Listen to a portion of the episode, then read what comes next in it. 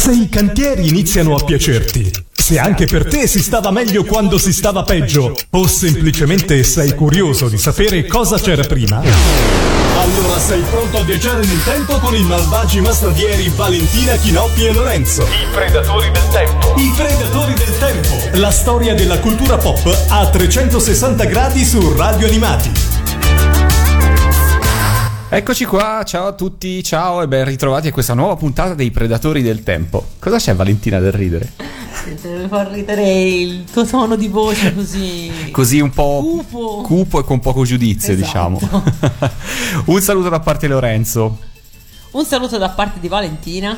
E un saluto da parte di Chinoppi. Oh, che incredibilmente non è solo una navicella spaziale a questo giro. No, la navicella spaziale l'ho portata dal meccanico e siccome non è semplice trovare meccanici per navicelle spaziali al giorno d'oggi e tantomeno nel 1986, quindi figuratevi quanto tempo ci vorrà. Eh, un po' ci, vo- un- ci vorrà pazienza, ci vorrà pazienza. Esatto, è per questo che comunque diciamo non tutto il male viene per nuocere perché siamo nuovamente tutti insieme nel nostro posto di comando e possiamo masnadierare in allegria eh, per un'altra settimana dei Predatori del Tempo. Se ci ascoltate per la prima volta, i Predatori del Tempo cosa sono? Valentina, come possiamo riassumere? È un viaggio nel tempo, negli anni in cui noi siamo stati bambini e mh, per far conoscere eh, questi anni e tutte le cose belle che abbiamo vissuto nella nostra infanzia, che pensiamo sia anche l'infanzia di molti di- dei nostri ascoltatori. Bene, direi che ci siamo perché insomma la, la- la missione è quella e come eh, nella scorsa settimana, così eh, questa, noi abbiamo un obiettivo, l'abbiamo già detto prima en passant, eh, il nostro obiettivo è il 1986, altro anno molto molto molto eh, denso di avvenimenti, di eh, cultura, di Cinema. cinema, di balocchi, di, di- di film, di, di- di cartoni animati, insomma tutto, tutto quanto è entrato nella nostra memoria e eh, nella nostra, eh, quella che oggi chiameremo cultura pop, ma che all'epoca ne- non aveva un nome in Non realtà. aveva un nome. Erano, quel- Erano semplicemente gli anni Ottanta. Erano gli anni Ottanta, È erano i vero. favolosi anni Ottanta. Ha ragione Valentina. Favolosissimi. E la, la scorsa settimana ci siamo interrotti sul più bello parlando di cinema. Questo perché ehm, veramente non bastava una puntata per parlare di cinema. E quindi ricominciamo questa settimana parlando ancora del cinema del 1986 che tante tante perle ci ha, ci ha lasciato. Ragazzi, quegli anni erano veramente, veramente qualcosa di incredibile. È vero. Senza dubbio, e soprattutto perché sono stati gli anni in cui hanno avuto il loro massimo splendore alcuni generi che ancora oggi in realtà sono, eh, sono ben floridi. Ma insomma, diciamo che eh, un, cioè un certo tipo di cinema, un certo tipo di film prima degli anni Ottanta non c'era. E dopo, sì, cioè, c'è- ci sono stati, ce ne sono stati altri su quel genere lì, ma in qualche modo i primi sono rimasti nella, nella leggenda. Tipo? Tipo per esempio eh, quelli ovviamente che abbiamo già citato in tutti gli episodi precedenti e mm, nel 1986, anche il 1986 è, un- è stato un anno bello ricco di, di titoli leggendari, tuttavia io vorrei cominciare con uno che eh, non sono sicura che si possa definire eh, diciamo leggendario, anche se Beh, sicuramente dici il per- titolo e poi noi diciamo se Ecco, lo la è domanda oppure no. è grosso guai a Chinatown, Sì. può essere ancora considerato leggendario? Secondo me sì. Cioè, allora, allora, io lo, lo diciamo consideravo me un film mitico. Allora, è un film leggendario per chi l'ha vissuto, forse, forse è un film non tramandato. Ecco. diciamo, diciamo così, che magari le nuove generazioni sono meno spinte a volerlo conoscere o a rivedere.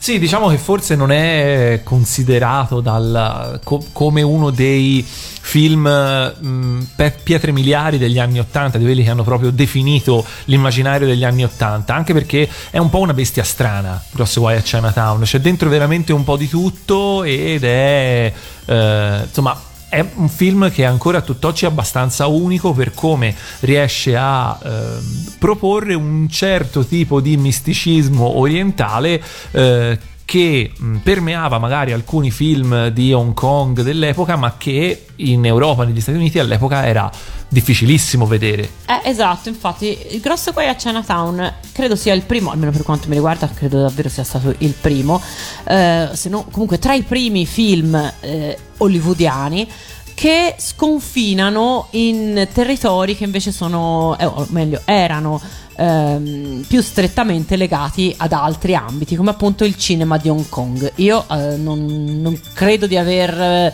eh, di aver, avuto all'epoca nessun tipo di, di nozione del, del cinema di Hong Kong, se non forse qualche film di quelli, so neanche se sono di Hong Kong perché no, non è proprio il mio, uh, no, non sono esperta, però tipo quelli di Bruce Lee che venivano, che almeno in, in, in Toscana venivano proposti dalle, dalle tv private mm, più o meno alla stregua dei cartoni animati.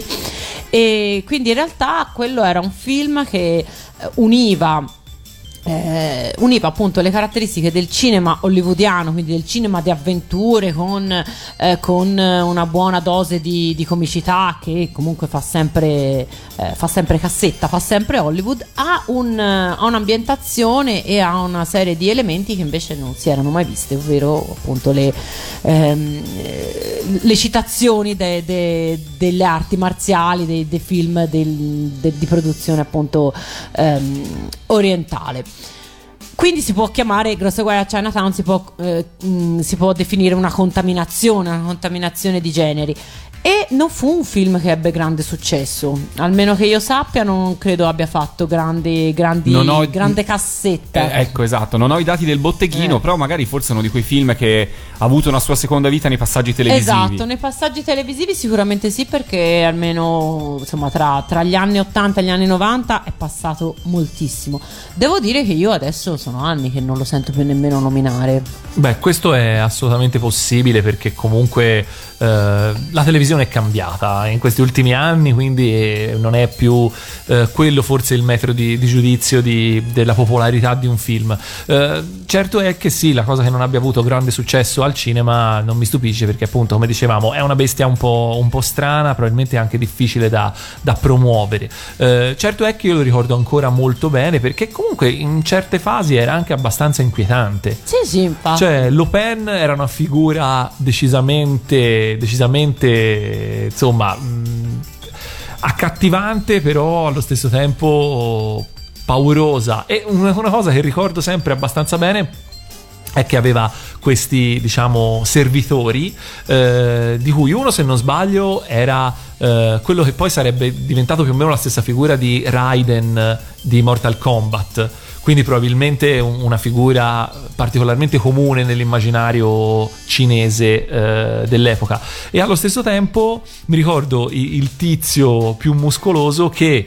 Eh, dopo che di fatto Lopen viene sconfitto, lui rimane ancora vivo, arriva lì, vede Lopen esamine a terra Uh, e uh, anzi esanime a terra scusate e, uh, e per come reazione esplode cioè si gonfia, inizia a gonfiare tipo tipo pallone da calcio attaccato al, al, compressore finché non scoppia. Ecco, quella scena lì mi è sempre rimasta un pochino impressa, devo essere sincero. Un po' anche perché non aveva senso.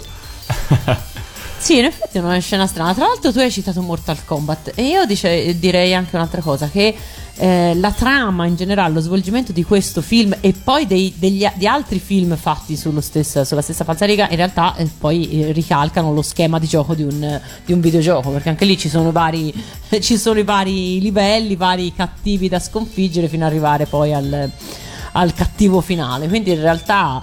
Eh, appunto il, non c'era forse davvero niente di, di, di, nuovo, ma era il modo con cui, la, con cui era, il prodotto era confezionato a rimanere, a rimanere, in mente. Quindi se non l'avete visto, recuperate questo film. Lasciamo, eh, Lorenzo, facciamo una pausa. No, di, diciamo prima di andare al prossimo film, invece di parlarne, perché non ci ascoltiamo un pezzo della colonna sonora che in qualche modo, insomma, è mm, prima, prima ancora di essere un pezzo di colonna sonora, è un gran bel pezzo di. Eh beh dai. Musica del mondo. Vai. Dai. Allora ce l'ascoltiamo i Predatori del Tempo su Radio Animati.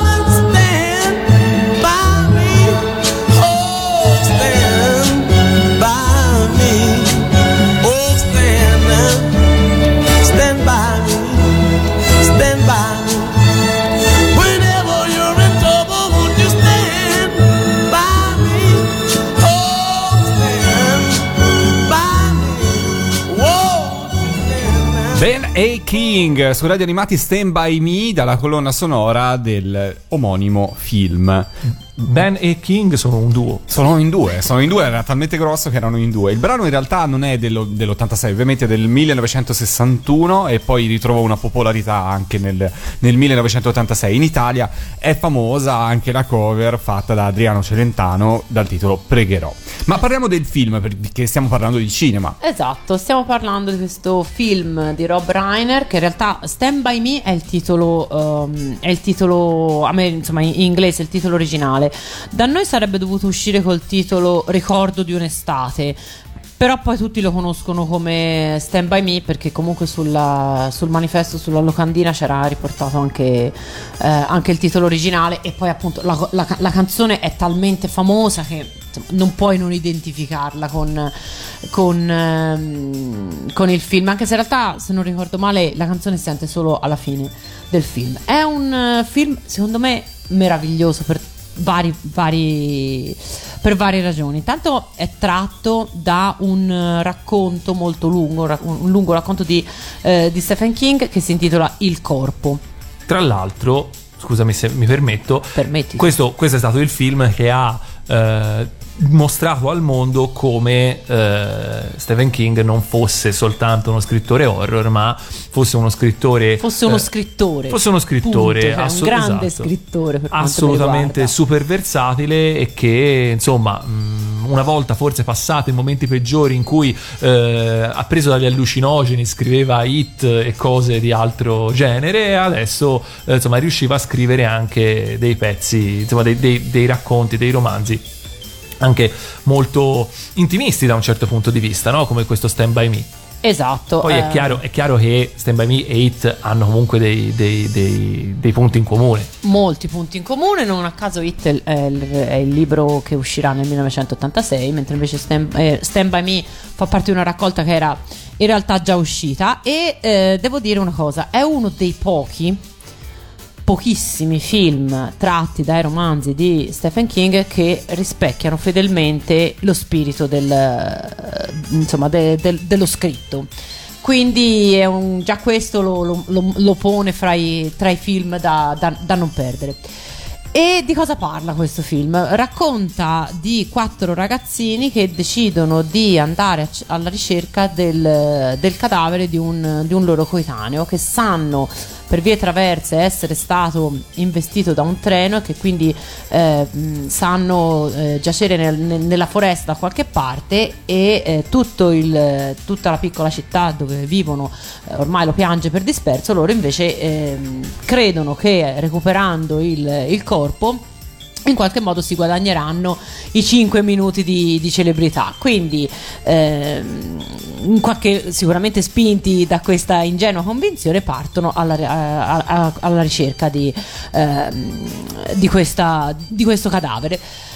Durante questo viaggio, perché poi alla fine è un, via- un vero e proprio viaggio, una sorta di, di iniziazione, eh, dovranno affrontare varie prove, che sono le prove più classiche che, insomma, che un ragazzino deve affrontare per, ehm, per imparare a vivere, per, per crescere. La prova di coraggio, la prova, ehm, la prova del dolore, ehm, la prova anche del, mm, del- della separazione, perché noi sappiamo, questo lo- nel film viene ribadito più volte, che quella sarà per loro l'ultima. eh, siamo alla fine dell'estate e quello sarà probabilmente per loro il loro ultimo fine settimana che passeranno insieme come quattro amici perché poi eh, cominceranno le scuole, le scuole superiori e ognuno di, loro dovrà, dovrà andare in- in una scuola diversa per, vari per- per ragioni varie, per ragioni soprattutto di tipo ec- economico-sociale, quindi probabilmente non saranno più eh, amici come, come un tempo. Infatti, in questo film, diciamo che più che le- gli avvenimenti e la trama contano le atmosfere, e conta Esatto. come eh, vengono ritratti appunto questi momenti della, della prima adolescenza eh, in cui più o meno insomma tutti possiamo in qualche modo riconoscersi, riconoscerci anche se eh, diciamo i tempi sono, sono molto cambiati e quello che fanno eh, gli adolescenti, i primi adolescenti eh, al giorno d'oggi è molto diverso da quello che potevano fare eh, in quegli anni. Esatto, e tuttavia era, era diverso anche da quello che facevamo noi, perché comunque già nell'86 era, il, il film è ambientato negli anni 60, ecco anche Sì, perché. certo, infatti. Quindi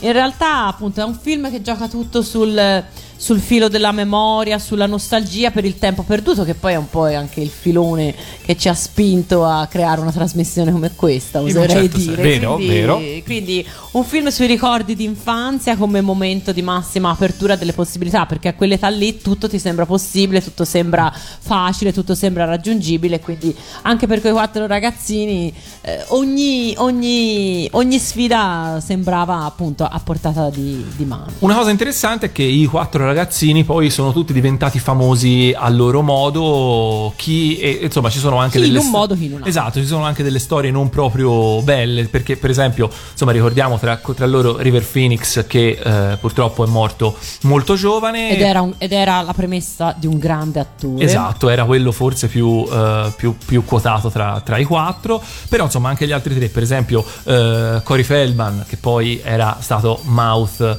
eh, nei Goonies e che poi sarebbe, di- eh, insomma, sarebbe stato un idolo delle teenager fino anche lui ad averci insomma, problemi di droga, eccetera, eccetera. Eh, c'era Jerry O'Connell, che poi ricorderemo come eh, il mio amico Il mio Ultraman. amico Ultraman. Che insomma, vabbè, ci sono anche Vabbè, carriere c'è chi se lo migliori. ricorda. Esatto. Meglio Eh, di niente, dai. e Will Wheaton, che anche lui doveva- do- dopo essere stato odiato dal mondo intero come, eh, il, come il giovane Crusher nella prima stagione di The Next Generation, è diventata la nemesi di, eh, di Sheldon Cooper. Ecco, te lo stavo per dire, infatti è- Esatto. è, quel... eh.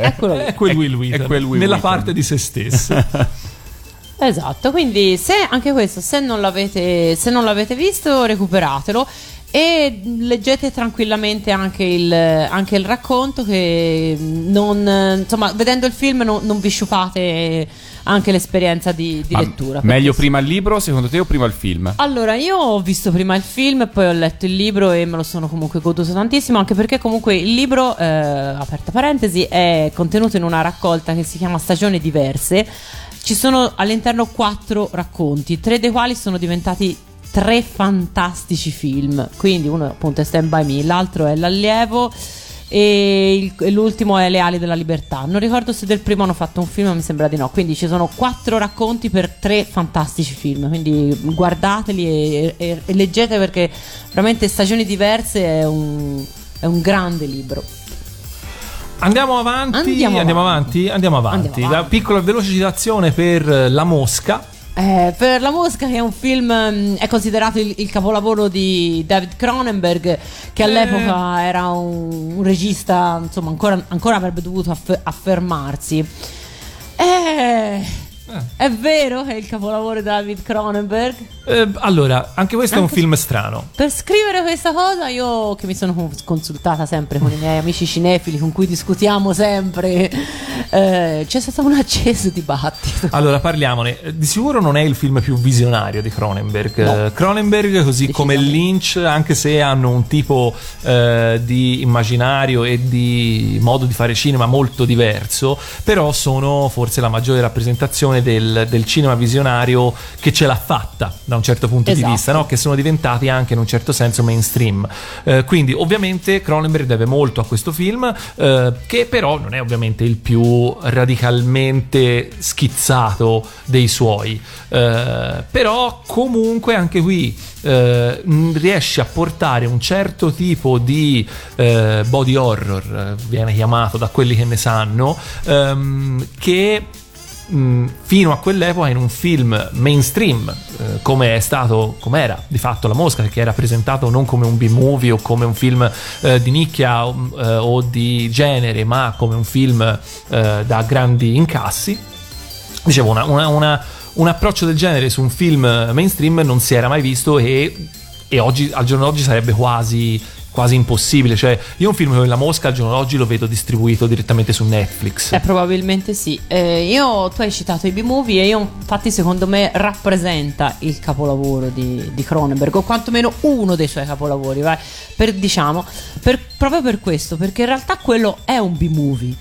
Ed è un, pro- è un B-movie ta- fatto talmente bene, cioè incarna talmente bene il- la caratteristica del, del B-movie degli anni 70-80 ehm, da non poter eh, non rientrare appunto nel novero dei, eh, dei capolavori. E va detto anche un'altra cosa: è un film che si regge tutto, o buona parte si regge, sull'interpretazione dei due, eh, dei due protagonisti, che danno una prova attoriale in quel film che veramente non. eh, eh, insomma, ci volevano due attori bravi perché altrimenti sarebbe veramente rimasto forse nel limbo de- del cinema dell'orrore di, di serie B.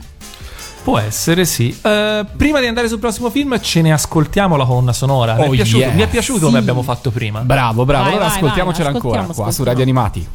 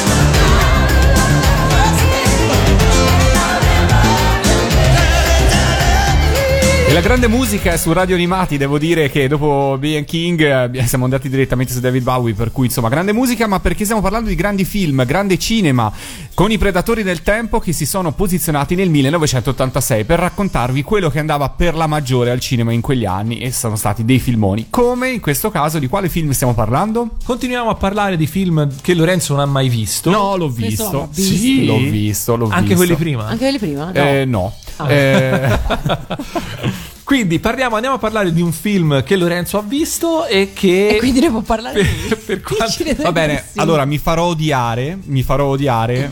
Io prendo la mazza. Ok. Per cui stiamo, stiamo entrando in categoria film che conosco a memoria. Vai. Secondo me è una palla pazzesca. Ma la- smettila.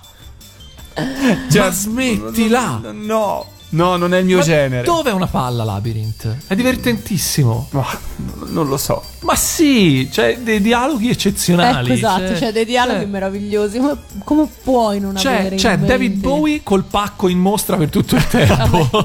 Preso si può per dire in quello, radio? sì, si Ma può- sì, ormai l'hai sì, detto, lo puoi poi. dire. Ah, è vero. È Eh no, pettinato è come vero, è gemme le tra Pettinato, esatto, come co- pettinato coi petardi. E poi faceva tutti i giochi con le sfere di, di cristallo. Già visto i Magic Amy. Sì, che però le faceva lui. Non importa quanti, quanti eh, documentari mi fanno vedere in cui si vede che c'è un altro che li fa. Era lui, Era lui, che li ok. faceva, ok? Oh. Voglio crederci. Poi c'erano insomma. tutti i pupazzetti animati che erano Sì. una meraviglia. Che erano una meraviglia anche perché il film è di Hanson, quindi insomma l'inventore dei, dei Muppets, quindi per forza eh, quelli no- non potevano mancare. E tra l'altro era il, mm, quello dei pupazzi era il modo insomma mm, consueto con cui si realizzavano un certo tipo di effetti speciali negli anni 80. Ce ne sono, ce ne sono diversi, ne abbiamo già parlato nelle- negli episodi precedenti.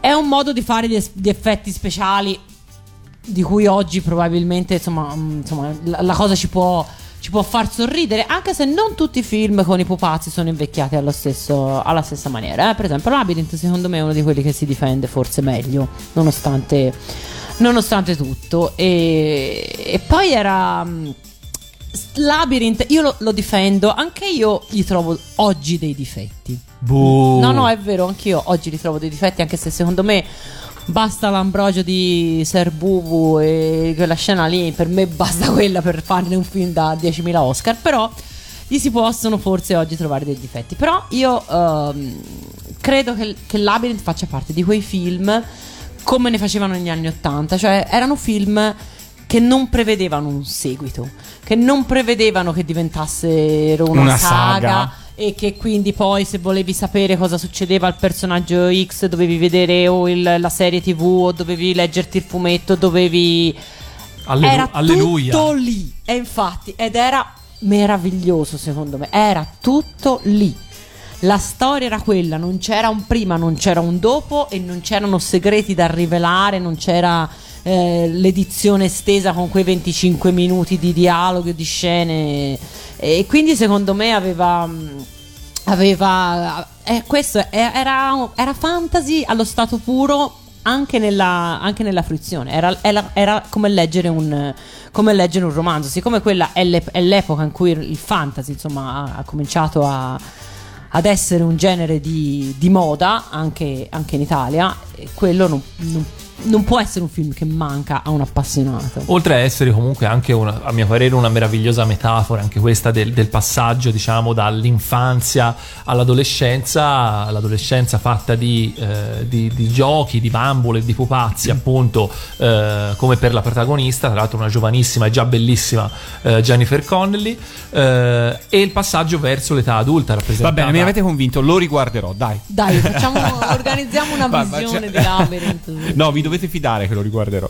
Sì, sì, certo. lo- ti interroghiamo Certo, certo, come, come no, come no. Comunque appunto parlavamo dei, dei pupazzi bellissimi e dei dialoghi eccezionali che erano la base, anche in italiano devo dire, è stato fatto un enorme lavoro eccezionale con tutti Bellissimo con tutte le voci, doppiaggio, sì, qualche imprecisione. Ah, ma quella quella è, Era- probabilmente sono impossibili da evitare Jared, però insomma sì, Jared era il re di Goblin, come se Goblin fosse un posto. cos'è il Goblin fosse un posto Però vero. insomma, a parte quello, direi tutto, tutto molto Il labirinto de- del titolo in realtà c'entra e non c'entra, nel Beh, senso insomma, che sì. cioè, non, è, non è esattamente un labirinto quello in cui, almeno all'inizio, all'inizio sì, però non è esattamente un labirinto quello in cui eh, lei si trova, però insomma dai, alla fine, a parte queste piccolezze, approviamo il, eh, sia, insomma, l'adattamento a, a pieni voti. Sapete anche un'altra cosa? Prima abbiamo citato David Bowie. David Bowie, ehm, tra l'altro, prese molto seriamente questo suo ruolo di, eh, di attore. Insomma, decise di, mh, di farlo seriamente. Una volta che aveva accettato, decise che avrebbe fatto le cose sul serio. E quindi, probabilmente, anche per questo, non. eh, cioè, non è la tipica star, la tipica rock star presa e messa lì semplicemente per fare Il cameo. per fare il cameo, per fare, per fare il nome. Tra l'altro, non fu neanche proprio la primissima scelta della produzione che avrebbe, mh, avrebbero contattato prima, parrebbe Michael Jackson, poi anche Prince, ma insomma. Eh, poi la, la scelta di David Bowie, secondo me, è stata decisamente azzeccata. Credo che anche in qualità di attore non ci sia paragone, insomma, rispetto agli altri due. No, tra l'altro lui nelle interviste, insomma, quando qualcuno gli chiedeva, eh, ne parlava sempre in modo molto positivo, la riteneva una- un'esperienza molto bella quella di aver recitato il Labyrinth. E comunque ovviamente anche il fatto di avere eh, una colonna sonora firmata dallo stesso David Bowie era sicuramente un selling point eh, in più che a quei tempi insomma eh, Bowie era assolutamente sulla cresta dell'onda così come lo era stato per tanti anni ma forse quello è stato il momento in cui forse a livello di dischi ha venduto tanto perché era il suo momento più commerciale. Infatti poi se riascoltiamo la colonna sonora di Labyrinth e la confrontiamo con altri lavori del Duca, eh, diciamo che non è il suo lavoro migliore, lo possiamo, dice anche- lo lo possiamo anche dire. Esatto, la, la- la musica, la canzone che abbiamo ascoltato è ancora una di quelle che si salvano, però ce ne sono un paio in, eh, in Labyrinth che davvero, davvero ti viene voglia di...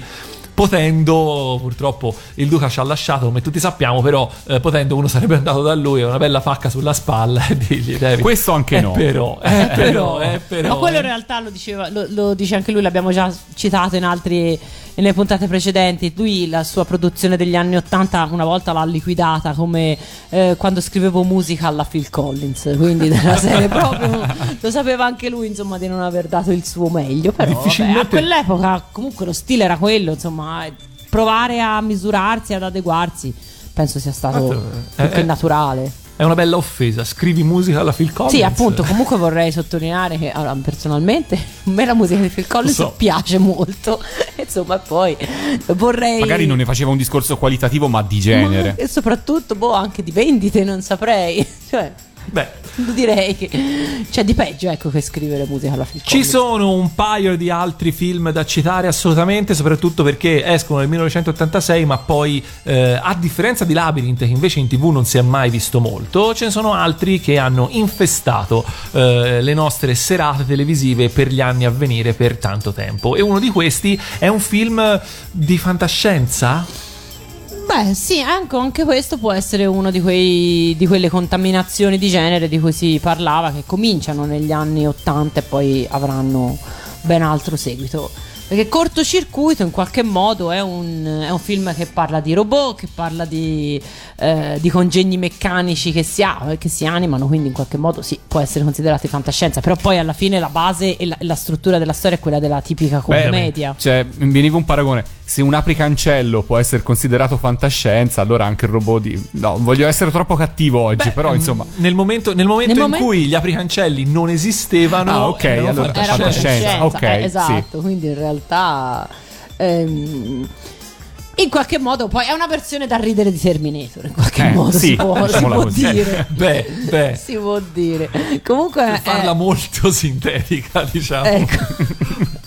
È uno di quei film che io adoravo quando ero ragazzina, l'ho visto e rivisto mille volte e ho sempre ritenuto un affronto ehm, il fatto che ne abbiano fatto ben due seguiti, uno più brutto dell'altro, perché proprio non hanno... Esiste cortocircuito 3? Ehm, allora, no, in realtà il cortocircuito 3 non esiste. Lo volevano fare, ma non l'hanno Ah, fatto. ok. E non so, invece, però. Forse ne hanno poi realizzato una versione televisiva adesso di recente. Ah, Io ok. Non ho sicuramente visto il 3, ho visto il 2 e ho pianto. ok. No, il 2 era drammatico. Il 2 ho Il 2 era veramente terribile. Il primo invece, allora, benché fosse un, a mio parere, un filmuccio, lo posso dire? Cioè, Ormai l'hai detto, poi io è L'hai tutta la puntata che sono qua a massacrare. allora, secondo me Cortocircuito era un filmuccio, nel senso, già all'epoca sapeva di... già visto tantissimo proprio, eh, però... Però alla fine, voglio dire, era per i bambini vedere questo robot, per quanto non proprio bellissimo a vedersi, però eh, vagamente antropomorfo, coi cingoli, eccetera, eh, era comunque un qualcosa di, di interessante. Eh, era un po'. co- la testa di, di numero 5 eh, ricorda un po' quella di Wally. Eh sì, Sì, no, molto. no, molto ricorda quella di Wally. Io infatti ricordo di averlo notato già ai tempi in cui. No, ma ricordo, ricordo che si diceva che, che fosse potenzialmente una, eh, un'ispira- una fonte di ispirazione. Non ricordo se quelli della Pixar hanno mai. eh, ha- hanno mai confermato o smentito ufficialmente questa No, cosa. non. Avranno fatto un po' come la Disney con il Re Leone. Con Re Leone forse. avranno detto non lo No, sapevamo. allora, allora, io vi dico, tutti i registi o comunque le persone Pixar che ho incontrato nei vari festival a cui ho partecipato, specialmente diversi anni fa ormai, eh, fuori dai microfoni sono persone assolutamente tranquille che non eh, assolutamente non, non si trincerano dietro nessun no comment. E se qualcuno gli nota una citazione abbastanza evidente cosa loro- la loro risposta diciamo di base è quella che loro tutti all'interno della Pixar sono degli enormi appassionati di cinema e d'animazione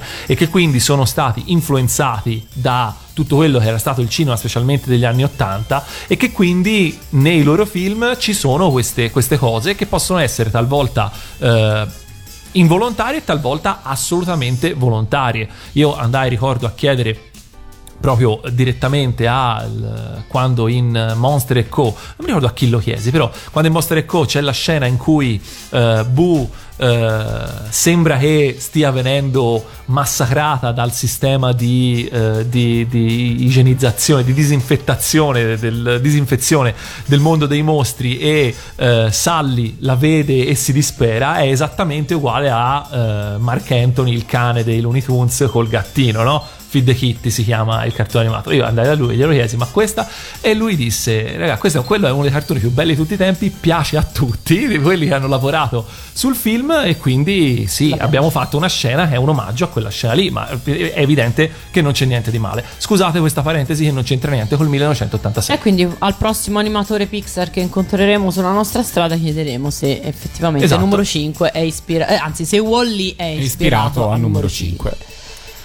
Ma un altro film degli anni del- dell'86, almeno da citare, è Mr. Crocodile Dundee, che è un altro film estremamente divertente, e molto, molto Ah, sì? godibile. Sì. A me non è mai piaciuto. No?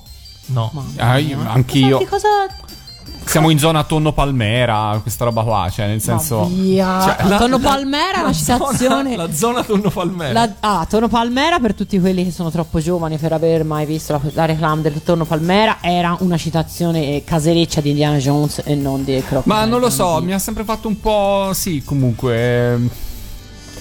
mm, Cheap. Era la risposta australiana a Indiana, A Indiana Jones. Jones. Ok. E que- già questo già, dovrebbe gli, dire austra- già gli australiani gli era andata male con Wobinda, cioè non è che no, vogliamo in realtà insistere. no? neanche, eh, era più, forse più la presa in giro.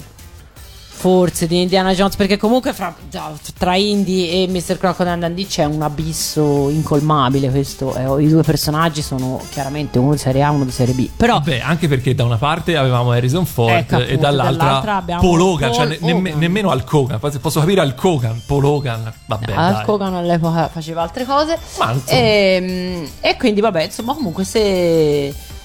Aspettiamo i, i vostri, i vostri commenti, vediamo un po' come. Massacratemi pure sulla mia pagina Facebook. Oppure massacrate me a seconda. Lorenzo Animati oppure sulla pagina Facebook di Radio Animati sotto il post indicante l'anno di questa puntata dei Predatori del Tempo commentate pure poi leggeremo tutti i vostri commenti. Ma Andiamo avanti o ci andiamo ascolti- avanti. Andiamo avanti, io farei invece un, eh, un break musicale per anticipare il film di cui parleremo Esatto. dopo, eh, perché io Vai. direi che questo film qua, insomma, fece molto parlare di sé in Eh? quegli anni, fece scandalo, come I si bimbi dice. a letto, eh, da ora in poi.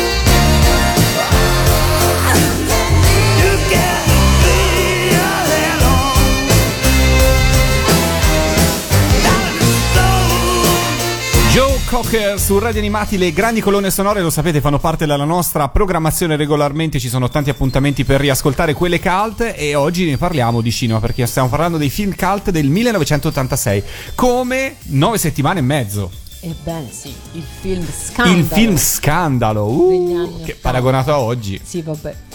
Eh, in effetti È un film vero. che a noi tre è piaciuto tantissimo. Molto, sì, ne abbiamo parlato con, col massimo de- dell'orgoglio in Sì. realtà. No, No, vabbè, allora- diciamo che non è. mh, Allora, abbiamo parlato di tanti Allora. film eh, dedicati a un pubblico di giovani sognatori. Questo, sì, magari sognatori sempre, però non tanto giovani. Esatto, questo non era, diciamo, non era per risvegliare i sogni dei ragazzini degli anni Ottanta, No. questo per, ris- per risvegliare ben altri tipi di sogni e di ben altro tipo di pubblico. Solo che il problema fu, problema diciamo così, che eh, intorno a questo film eh, venne montata una polemica, si creò un, un polverone decisamente esagerato poi rispetto al- alla portata effettiva del, eh, dell'elemento di scandalo se, se così possiamo, se così possiamo definirlo. Perché già al suo approdare nei cinema ci furono le solite associazioni di, pe- di ben pensanti di genitori preoccupati perché un film del genere poteva eh, sconvolgere la morale di tanti bravi padri di famiglia e, e- e giovani corruttibili. Ancora di più, quando l'anno dopo in realtà eh, il film eh, passò su Canale 5, ci fu un, addirittura un'inchiesta della Procura della Repubblica contro chi aveva autorizzato la messa in onda del film perché era considerato veramente una cosa scandalosissima, una roba addirittura alla magistratura erano arrivate oltre 50 denunce perché il film era stato giudicato osceno e contrario alla morale pubblica. Siamo nel 1986. Posso avere una parentesi su questo argomento? Certo. Ora, io non voglio difenderla, poi magari dopo l'ascolteremo anche, però se pensate alla censura dei cartoni animati in quegli anni, ok, noi spesso ovviamente siamo contrari oggi da adulti agli adattamenti, alle censure che ci sono state, però mi immagino anche che chi lavorava dall'altra parte, tutte queste denunce, queste segnalazioni, le riceveva veramente, per certo cui cioè, il problema non era anche tanto chi effettuava fisicamente il taglio, ma era proprio anche la, la società che in qualche modo Certo. era bigotta, possiamo dirlo, e veramente completamente impreparata a essere aperta a cose nuove. Decisamente. Come No. oggi più o meno del resto, insomma, anzi forse è peggio, per cui Oggi- andiamo avanti. Oggi un film del genere in realtà probabilmente ci fa abbastanza ridere, anche perché ehm, una rivista americana ha ritenuto necessario cronometrare effettivamente eh, per vedere quanto dura questa, questa così terribile scena di sesso da dover beccarsi 50 denunce, non arriva a 3 minuti. Ah, ok, E perfetto. quindi è la famosa scena del- dello spogliarello di, mm, di Kim Basinger che appunto poi ha riportato in auge le sottovesti di seta e tutta una serie di, di atteggiamenti che in realtà poi insomma oggi, fa- oggi fanno veramente E le tenere eh. veneziane in casa? Esatto, le veneziane in casa. Fondamentalmente, cioè, la colonna sonora fa spogliarello. Basta mettere le prime note di You Can Leave Your È Head vero, On. E, e- e già ti immagini. E già ti immagini lo spogliarello. Ma in realtà il film in sé è una classica storia d'amore più o meno conflittuale. Film che secondo me oggi non dice quasi più niente. Io l'unica cosa che salvo è la colonna sonora, perché è una colonna sonora fatta di tutta una serie di brani degli anni, degli anni 80, molto molto molto gradevoli da ascoltare ancora oggi.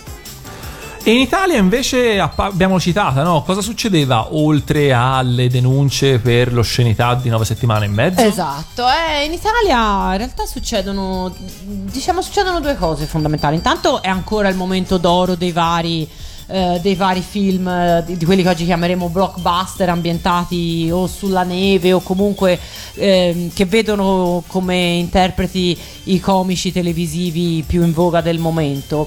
E quindi diciamo quel genere di, di- di film lì va ancora moltissimo di moda. Tuttavia si registra forse una piccola inversione di tendenza perché ottengono un lusinghiero successo di critica di pubblico, come si suol dire, anche film come Regalo di Natale di Pupi Avati e speriamo che sia femmina di Monicelli, La famiglia di Ettore Scola, che in qualche modo eh, fanno capire che insomma il cinema italiano, quello che poi effettivamente ci riesce meglio, la commedia di costume, che da tempo era scaduta appunto nei cliché di questi filmetti a, a basso costo, in qualche modo si sta, si sta ritrovando, sta riprendendo la strada poi del grande cinema d'autore e da, da questo momento in poi anche altri tipi di film italiano si, si- si imporranno al grande pubblico. Insomma, si riparte. Si riparte. Si riparte, dai.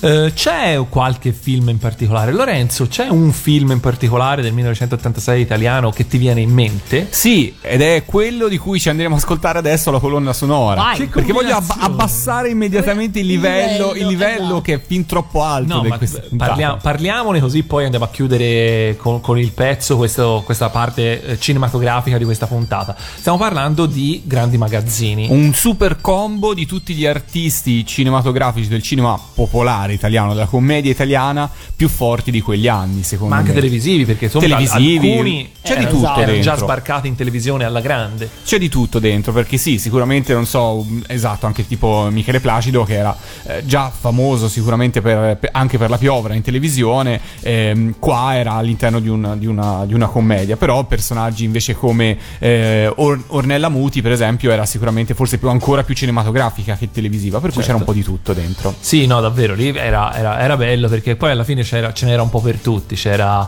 eh, c'era Paolo Villaggio eh, con Gigi Reder, poi c'era eh, Montesano che era uno dei protagonisti, c'era Lino Banfi che faceva il barbone fuori. Villaggio, Teocoli, eh, insomma, Abatantuono. Abatantuono. Abatantuono, c'era De eh, Sica ovviamente l'abbiamo detto, sì. Sì, eh, c'era coso anche, c'era Pozzetto che faceva il fattorino. Eh, Eter Parisi, giusto Eter per citare un- Parisi, un televisivo. giusto, Laura Antonelli. Insomma, c'era veramente, veramente, veramente tanti. E io non so se il film è stato un successo al botteghino oppure no. Però io ricordo che eh, quando passava in televisione era uno di quei film che. Eh, uno ci si fermava, cioè io personalmente se lo trovavo mi rifermavo a guardarlo, anche perché eh, la sua natura a sketch faceva sì che uno potesse cominciare a vederlo a metà e di fatto non perdersi eh, il divertimento. Di questo film esistono due versioni, una cinematografica che dura un'ora e cinquanta e poi esiste una versione invece televisiva che è andata in onda solo su Mediaset, è stata replicata più volte che dura du- addirittura 2 ore e 36. Chissà perché chissà perché poi non l'hanno mai riproposta in DVD così in versione extended e sicuramente con Ah. scenette in più. Ma esiste in DVD Grandi Magazzini? Esiste in DVD, esiste in VHS, è uscito prima in VHS e poi è uscito anche in DVD, però mai nella versione super extended come è trasmessa da Mediaset. Questa è una chicca per eh, appassionati, quindi. Però ci ascoltiamo la colonna sonora e posso dirvi che ha un altro primato, credo sia la canzone nel database di Radio Animati con il più alto numero di artisti nel, nel campo interpreti, perché sono, li cito tutti, Montesano, Villaggio, Placido, Pozzetto, De Sica, Ciavarro, Manfredi, Antonelli, Boldi, Muti, Banfi, ovvero grandi magazzini. A noi we are the. Vuoi Niente. comprare un frullatore, Una pizza, un salvatore. una stanza mobiliata, Una patata.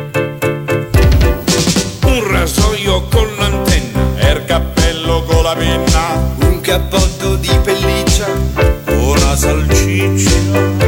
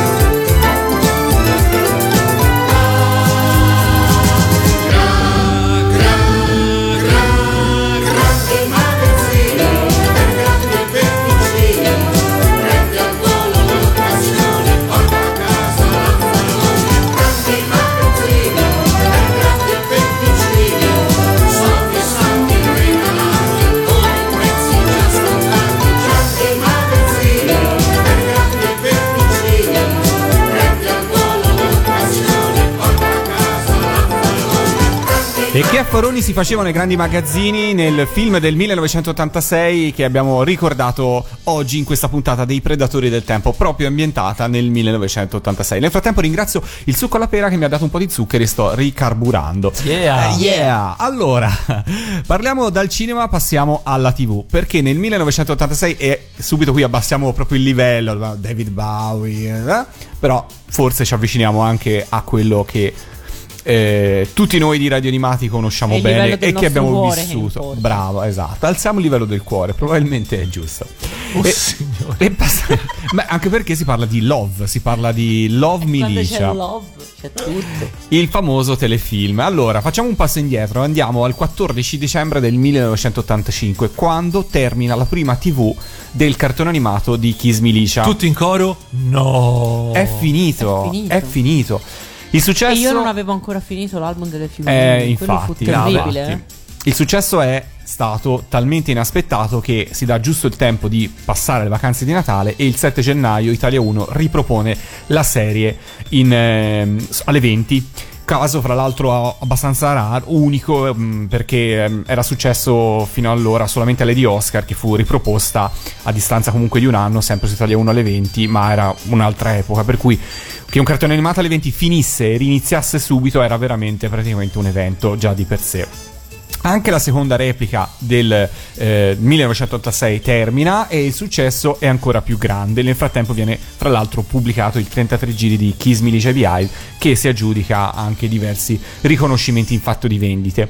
Eh, però c'è un problema, ovvero che il finale del cartone animato è così aperto che il pubblico si chiede che cosa succede dopo. Perché ricordiamolo, Mirko nel cartone animato parte per il tour europeo e lo zio Marrabbio lascia intendere che al ritorno dalla famosa tournée in Europa avrebbe concesso Licia in moglie, però eh, Non sappiamo se- non lo sappiamo se mantiene la parola, eh, eh, cioè non sappiamo se riusciranno veramente Mirko e Licia a convo- convogliare a nozze, per cui insomma rimane tutto aperto. E allora che cosa succede? Eh, eh, succede che c'è un problema, non si sa come venirne fuori e ehm, lo facciamo raccontare ad Alessandra Valeri Manera. Questa è la nostra intervista fatta un po' di anni fa e ci racconta che- esattamente che cosa successe una volta terminate le repliche di Kiss Militia. Sentiamolo da lei. Quando maturò l'idea di proseguire il cartone animato con un telefilm, rendendo poi Cristina protagonista, e in quale modo decidesti poi di riadattare a vita reale lei in un telefilm? Ma lì la storia è abbastanza semplice. Noi, eh, visto il successo della serie, diciamo, mh, io mi ero già mossa col Giappone per poter continuare la serie in animazione, perché era la cosa tra virgolette più semplice per motivi di diritti, insomma, non entriamo neanche. Il problema grosso fu che in Giappone, visto che la serie non era andata bene, eh, non aveva più nulla della serie. Cioè, cosa succede? Tu fai una prima serie, tieni tutti i fondali, poi allora bisogna pensare che sì, il prodotto eh, veniva già lavorato in parte in elettronica, però comunque lavoravi su dei disegni, cioè adesso oggi è ancora più in elettronica come avviene la lavorazione di un cartone, allora c'era ancora molta parte che era cartacea Certo. comunque. Non avendo avuto successo il cartone, i giapponesi avevano letteralmente dato al macero tutto quanto, quindi non avevano più nulla. Quindi a questo punto per loro si trattava di fare una seconda serie senza avere successo in Giappone, dovendo ripartire a rifare tutto il materiale di fondali così via che normalmente è un costo che non hai più sulla seconda o perlomeno è molto ridotto perché molti li puoi riutilizzare. E allora loro dopo un po' di fax avanti e indietro mi dissero guardi mi dispiace ma noi non possiamo affrontare questo a meno che eh, voi non intendiate produrlo completamente per, eh, da voi. Ma a quel punto noi non avevamo ne- alcuna convenienza per vari motivi. Il primo erano i tempi, i tempi sarebbero stati chilometrici. La possibilità di controllo minimo, nel senso che o avevamo una nostra persona che stava lì fissa, ma proprio fissa, oppure diventava un problema, cioè le penne, mandavamo, ci mandavano un pezzo e poi alla fine ci dovevamo inserire negli slot di produzione lasciati liberi dai invece dalle produzioni legate alle loro serie televisive, alle loro serie cinematografiche. Quindi era impossibile. A quel punto lì eh, io dico sempre per magia l'idea è venuta di eh, dire perché non lo facciamo live. Allora, prima, co- prima ancora di andare avanti con il resto, senti i giapponesi se ci danno i diritti di farlo, per farlo live, perché eh, se non ci danno i diritti, devo dire che anche lì, grazie, veramente un grazie grosso ai giapponesi perché capirono subito la possibilità che avevamo, ci diedero i diritti, per me era evidente che doveva farla Cristina, io quando, proposi, quando dissi, perché allora poi non occorreva neanche proporre, eh, ehm, che l'avrebbe fatta Cristina, ho visto qualche naso andare un po' così, ma non è un'attrice, non è qui, non è lì, Io ho detto, guarda, da qui non avrà problemi, perché è una forza della natura, mettiamola lì e funzionerà, e ha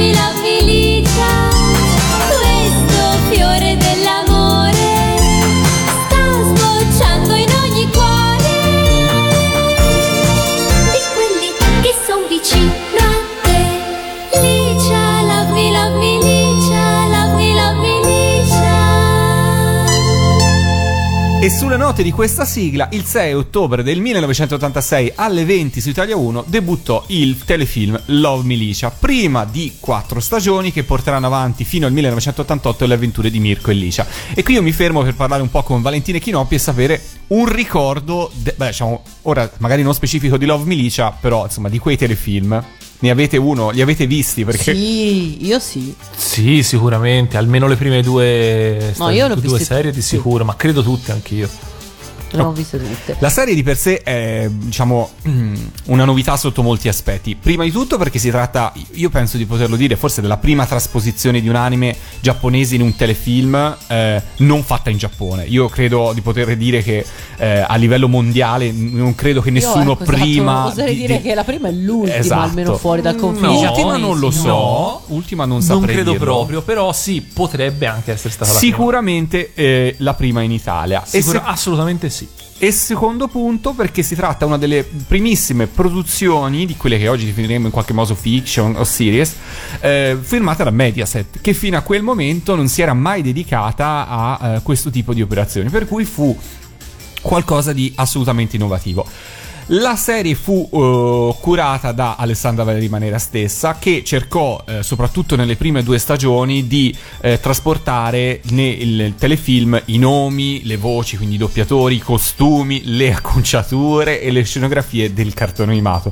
E qui credo che insomma tutti noi abbiamo un po' il ricordo delle parrucche dei protagonisti. Come Beh, in eh, sinceramente. Anche dei vestiti, eh. Sì, tutto quanto, e tutto il- i- le, le scenografie di cartone. cioè, esatto, proprio- diciamo che il budget non era altissimo e forse già un po' all'epoca si poteva percepire che non fosse alto, però noi eravamo piccoli per poterlo, per poterlo apprezzare o farci caso. Però Mm. diciamo che non a caso Love Militia è stata anche una delle serie, la prima in particolare, a non essere stata più replicata per tantissimi anni. Quindi dopo il primo passaggio dell'86 si dovrà attendere il 2002 per rivedere i primi due episodi in tv ehm, e poi successivamente altre repliche grazie al digitale terrestre, poi è uscita in DVD, adesso è in streaming da qualche, qualche- da qualche tempo, è disponibile in um, on demand addirittura, per cui insomma, però insomma è stata per tanto tempo non più disponibile. Dicevamo vengono realizzati 36 episodi, dei quali però solamente 35 vengono trasmessi effettivamente da Italia 1, perché c'è un episodio fantasma nella storia di Love Militia, ovvero cosa succede? Succede che ehm, per un errore di programmazione l'episodio 28 dal titolo Cercando Giuliano non viene trasmesso e dal suo posto viene programmato nuovamente la puntata 20 intitolata Le favole di Hildegard. Quindi nasce un problema, nasce un problema perché la serie deve tassativamente finire il 24 di eh, dicembre, eh, con l'ultima puntata fra l'altro legata al Natale, e non c'è possibilità di recuperare. Quindi viene fatto in fretta e furia un rimontaggio dell'episodio successivo, perché si deve comunque dare, perché comunque gli episodi non erano autoconclusivi, per cui alcune parti del racconto eh, passavano di episodio in episodio, per cui la- l'episodio 29, dal titolo La strategia, di fatto è un mix della puntata che era stata girata più dei pezzi della puntata precedente per poter essere in qualche modo dare continuità alla storia. In realtà si possono vedere dei fotogrammi inediti di, quel di quella puntata fantasma all'interno dell'album di figurine Panini che uscì insieme a un po' di merchandising che si portò con sé Love Militia. Per cui se avete quell'album sappiate che potrete vedere delle foto e delle immagini di scena assolutamente inedite proprio per questo motivo. Ma è qua. rimasta poi inedita, quindi la È rimasta 28? inedita. Adesso Anche chi ha spuntata. Curato l'edizione DVD con cui ho avuto piacere di dialogare e di, e di parlare, una Lucca Comics di un po' di anni fa, eh, mi disse che nonostante le, le ricerche in archivio, quell'episodio non è saltato fuori. Probabilmente è stato smontato al volo, Fisicamente. fisicamente per fare quella puntata, rimontare la puntata dopo e non è stato più eh, salvato. Tenete conto che molte cose di Love Militia furono girate anche in pellicola, per cui tutte le parti esterne erano girate in pellicola, oltre alla parte, insomma, oltre alle scenografie che indubbiamente erano abbastanza povere, anche le tecniche di ripresa erano decisamente inferiori e poi nelle successive stagioni si, ehm, insomma, miglioreranno. Ricordo quelle riprese in cui c'è un dialogo fra due persone, si capisce chiaramente c'è un primo piano uno che ha recitato la sua parte, poi stacco, l'altro che risponde con uno sfondo neutro dietro, insomma, eh, insomma ci, sono, ci sono dei limiti, però il successo è travolgente. E si anche qui- preoccupavano che Cristina D'Avena non fosse un'attrice. No, infatti, Come se fosse quello il problema. Sì, esatto.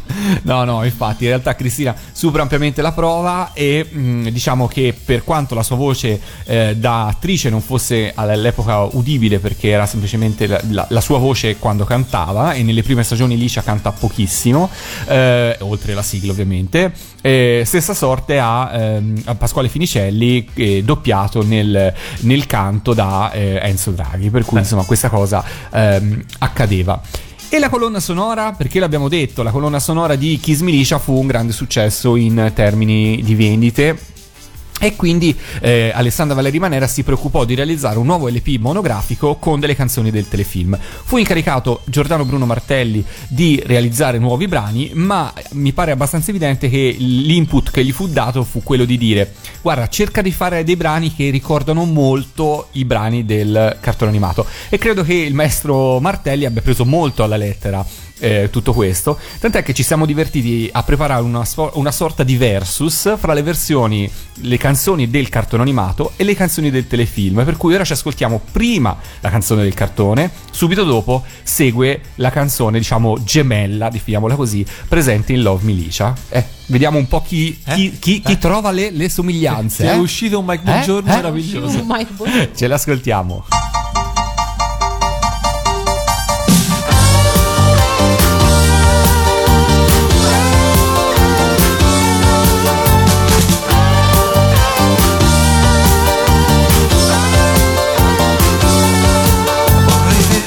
Sai, ma so che non verrai Sì perché tu non pensi a me.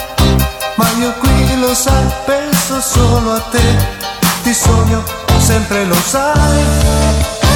Chi lo sa, se un giorno tu chissà mi cercherai, chi lo sa. Ma per ora tu no, non vuoi pensare. Che io viva per te,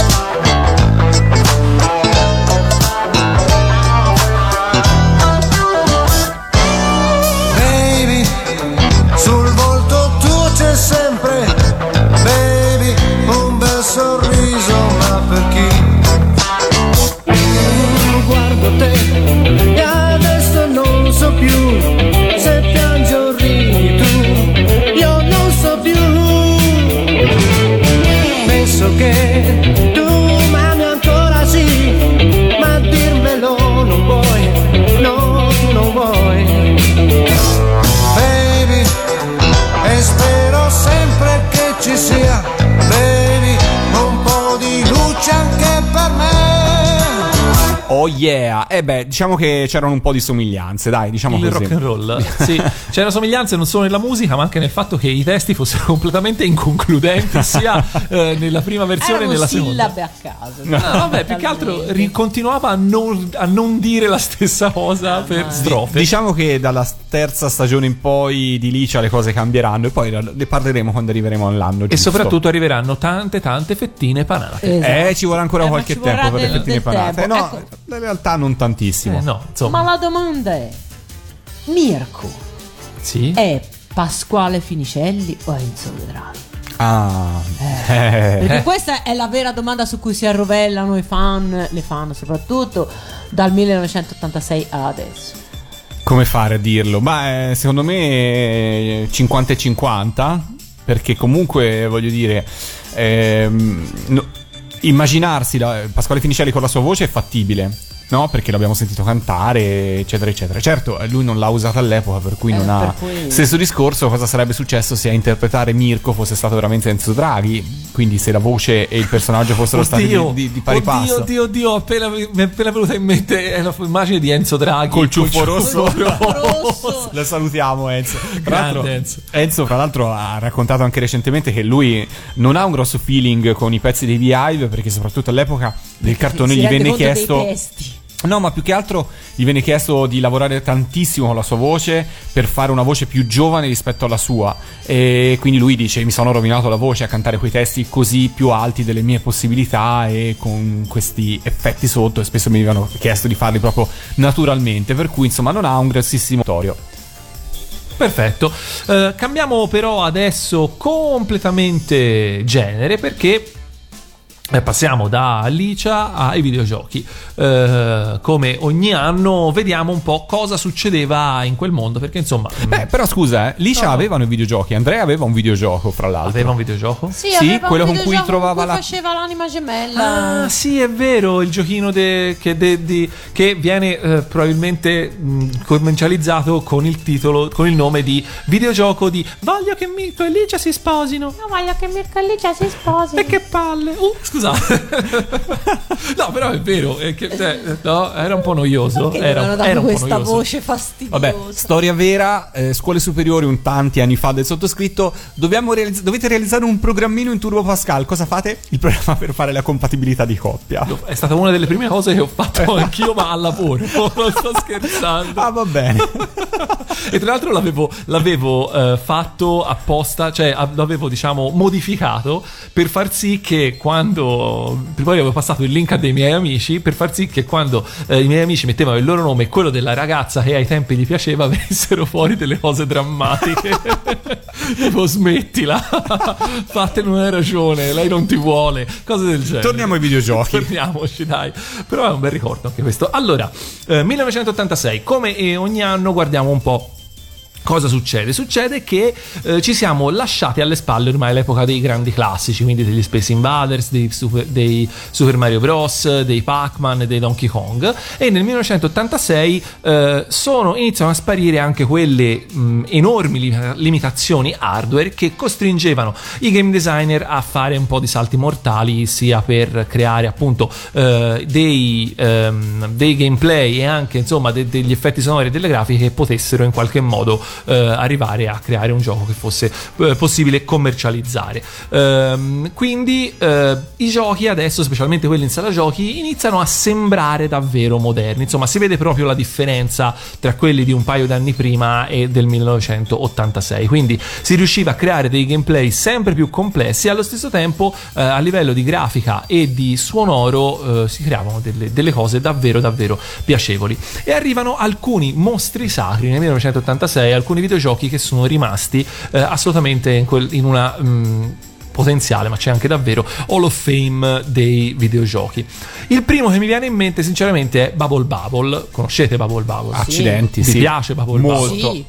Bubble Bubble è un gioco che, se ci ripensate, aveva tutto. Perché aveva una grafica semplice ma estremamente colorata in stile eh, giapponese, quindi mm, draghetti con gli occhioni, nemici buffi, insomma, era, era fatta molto bene. E poi secondo me è uno di quei giochi che non invecchia Bubble Bubble. Poi aveva appunto una musichina accattivante, molto bellina, un sacco di nemici di tutti i tipi, un gameplay che era, come si direbbe adesso, eh, easy to learn and hard to master. Cioè era facilissimo imparare a giocarci, però man mano che gli schemi andavano avanti diventavano veramente molto difficili e arrivare in fondo era davvero, davvero, davvero difficile. Però se eri bravo in sala giochi potevi chiedere il famoso original game. Esatto, Che ma ci, ci comportava- stavo arrivando. Ah, ok, Ci prego, stavo, prego. ci stavo arrivando. La cosa bella è che eh, Bubble Bubble è stato, è stato uno dei primi giochi in sala giochi, almeno per noi, ad averci i segreti.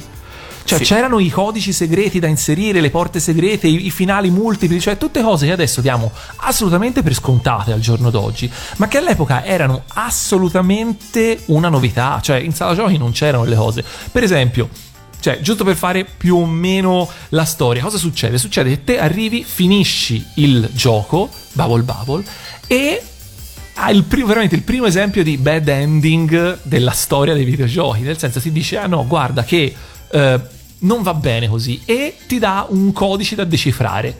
Il codice da decifrare è appunto il- un codice da inserire eh, prima di iniziare a giocare, quindi nella schermata del, del- del titolo, no? quando prima di mettere i soldi il gioco ti fa vedere gli schemi, eccetera, eccetera. Nella schermata del titolo dovevi inserire questo codice con la leva e i pulsanti e ti veniva la scritta original game, quello che diceva appunto Lorenzo. Quindi ri- potevi fare il gioco con gli schemi leggermente diversi, nel senso gli schemi erano quelli ma cambiavano l'ordine dei nemici, cambiavano alcune cose. Arrivavi in fondo a questo original game e cosa succedeva Lorenzo? Non lo so. Non andava bene neanche quello. Perché il gioco ti diceva sì che bello hai trovato la, la strada giusta, però non è divertente giocare da soli. Devi giocarlo in due. Esatto, quindi l'unico modo per vedere il vero finale di Bubble Bubble è giocare con l'original game, quindi con il codice inserito original game e in doppio. Se non sbaglio, c'era un modo di far apparire l'original game anche senza finirlo la prima volta senza original game. Non importa, non importa finire il primo, finire il, il gioco primo giro senza original e con l'original game inserito però avevi altri vantaggi per cui tipo quando prendevi l'ombrellino potevi saltare più schemi Sì, in realtà ora l'ombrellino era una di quelle cose che i giocatori che lo volevano finire non prendevano mai perché se salti uno degli schemi in cui c'è la porta segreta poi non puoi arrivare al vero finale. Quindi Ah, ok. per cui l'ombrellino era un po' quella cosa così. Però ecco, eh, sì, poi c'era altri codici che potevi inserire per averci il power up, ovvero avere più, più cose, eccetera, eccetera. C'era anche Super Bubble Bubble, non so se ve lo ricordate. sì ricordo anche un Bubble Bubble 2 forse è mai uscito come coin op Rainbow Island si chiamava Cacchio, se è uscito Ah, sì, Rainbow me Island. lo ricordo benissimo Ah, Rainbow certo è Island. uscito Rainbow Island. Comunque ne parleremo tra qualche anno. Eh, a livello personale vi dico, eh, il piccolo Chinoppi eh, passò dalla latteria al bar a causa di questo, di questo gioco. Dovete sapere che vicino a casa mia c'erano due posti, due negozi diciamo, che avevano i videogiochi. Uno era un bar e uno era una latteria. E poi era un bar anche quello in realtà, però eh, era, c'aveva l'insegna latteria e quindi era chiamata la latteria. Eh, io fino a quel momento andavo a giocare ai videogiochi alla latteria, poi al bar misero Bubble Bubble e signori e signori io eh, devo, devo usare. Eh, dove, dovetti, dovetti cambiare. Giusto per citare un altro paio di eh, videogiochi volanti. eh, ah, attenzione. ho messo la monetina nel frattempo Sì, si sente. Che meraviglia. Questa è bellissima. Ricordiamo che la del microfono. Mentre invece io da poco tempo ho messo come sveglia Puzzle Bubble. la potrei ascoltare per delle ore vabbè riprendiamo Riprendiamo. Nel 1986 escono un altro paio di giochi che hanno fatto eh, forse meno la storia, però sinceramente interessanti. Eh, giusto per citarne un paio, Outrun. Gioco di guida in soggettiva che è stato per tanti anni un po' il, il capofila del, del settore Eh del, del genere e che anche mi si è ricordato moltissimo per la colonna sonora. che potevi cambiare tra l'altro Esatto, potevi scegliere tra tre pezzi se non sbaglio e adesso ancora oggi eh, viene ricordato come forse la più bella colonna sonora di quell'epoca.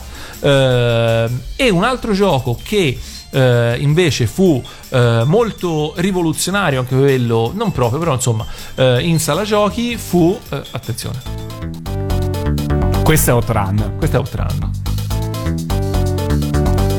però preferivo Bubble Bubble eh. Sì, però anche questo è bello se ci pensi, eh, cioè... musica 8 bit Eh, però, cioè, è, è veramente... Grande musica 8 Assolutamente, esatto. Cioè, non è che è così semplice fare di meglio. No, infatti. Con quei mezzi lì. Poi insomma, non solo musica 8 bit, ma musica doveva essere suonata dai chip eh, comunque ancora molto limitati di quegli anni. Quindi, insomma. C'era, ci sono, sono usciti poi chip a 8 bit che facevano comunque lavori molto migliori. Molte- certo certo certo andiamo avanti Un altro gioco che fece molto successo all'epoca è eh, Arkanoid, che non è stato il primo gioco del genere, ricordate Arkanoid, no? Quello Sì. della pallina che potevi cui- buttare giù i mattoni Esatto, eh, evitando poi di farla, di farla, di farla cadere. Eh, in realtà esisteva, era già esistito un gioco che si chiamava Breakout, che era praticamente la stessa cosa. eh, insomma, quello che fu fatto con Arkanoid fu dare un minimo di tema ehm, così eh, fantascientifico al gioco, in realtà lasciare la stessa cosa. Però eh, c'è da dire che Arkanoid fu molto bello, molto giocato. Mio padre lo giocava in sala giochi quando accompagnava il piccolo Chinoppi, specialmente A al giocare a mare Bubble Bubble. a giocare a Bubble Bubble specialmente al mare eh, uno dei cosi più eh, dei cosi dei- delle cose Cosi. più importanti eh, da dire su Arkanoid è che Arkanoid è un gioco che a giocarci sull'emulatore è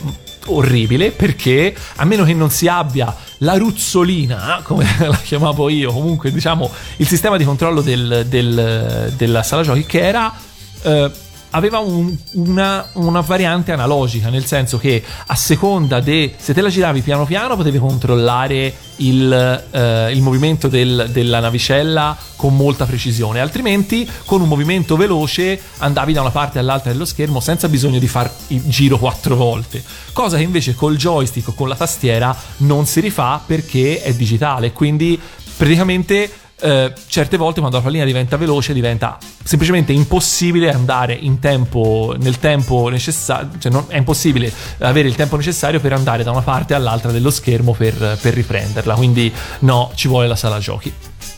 Io ricordo di aver avuto in, re- in regalo un VIC 20 che aveva Arcanoid sopra, avevo i joystick quelli a ruzzola. Esatto. Ed, ed era perfetto, solo che avendo solo quei joystick tutti gli altri giochi ero tagliato fuori. Purtroppo, è anche quello è un difetto. Bene, siamo arrivati in fondo? Siamo arrivati in fondo? Sì, io direi di sì, siamo arrivati in fondo anche a questa puntata nel 1986, ma diciamo che non ne abbiamo abbastanza, che vogliamo tornare in questo anno perché altre cose ci aspettano e, e ne- e vorremmo- e ne continueremo a parlare nella prossima puntata. Sì, dai, perché no? Io di nuovo mi trovo bene, ma eh, credo che prima della prossima settimana tornerò dal meccanico a vedere se, la la navicella navicella nel frattempo è stata, è stata riparata, perché insomma io mi trovo molto bene qui con voi ragazzi, lo sapete, Eh, lo so. sapete, però ho bisogno del mio spazio. E noi ti capiamo. E noi ti capiamo. Beh. Allora, ci salutiamo con una sigla di una serie che è arrivata nel 1986 in, in Italia e la serie si chiamava Kid Video. La- che magari una di quelle serie vi fa dire ma no aspetta forse non me la ricordo. Una serie statunitense tecnica mista animazione e telefilm però sono certo che appena sentirete la sigla tutti almeno se l'avete vissuta in quegli anni la ricorderete senz'altro Tra l'altro, tra l'altro, scusami, nasceva come di fatto veicolo promozionale per un gruppo israeli, per una giovane pop band israeliana. Che in- e infatti la colonna sonora e il disco è uscito solo in Israele Eh, vedi? Eh, vedi, vedi un po'. C'è chi ha tutte le fortune. Un saluto da parte di Lorenzo. Un saluto da parte di Chinoppi. Un saluto da parte di Valentina. Ciao, Kid Video. Ciao.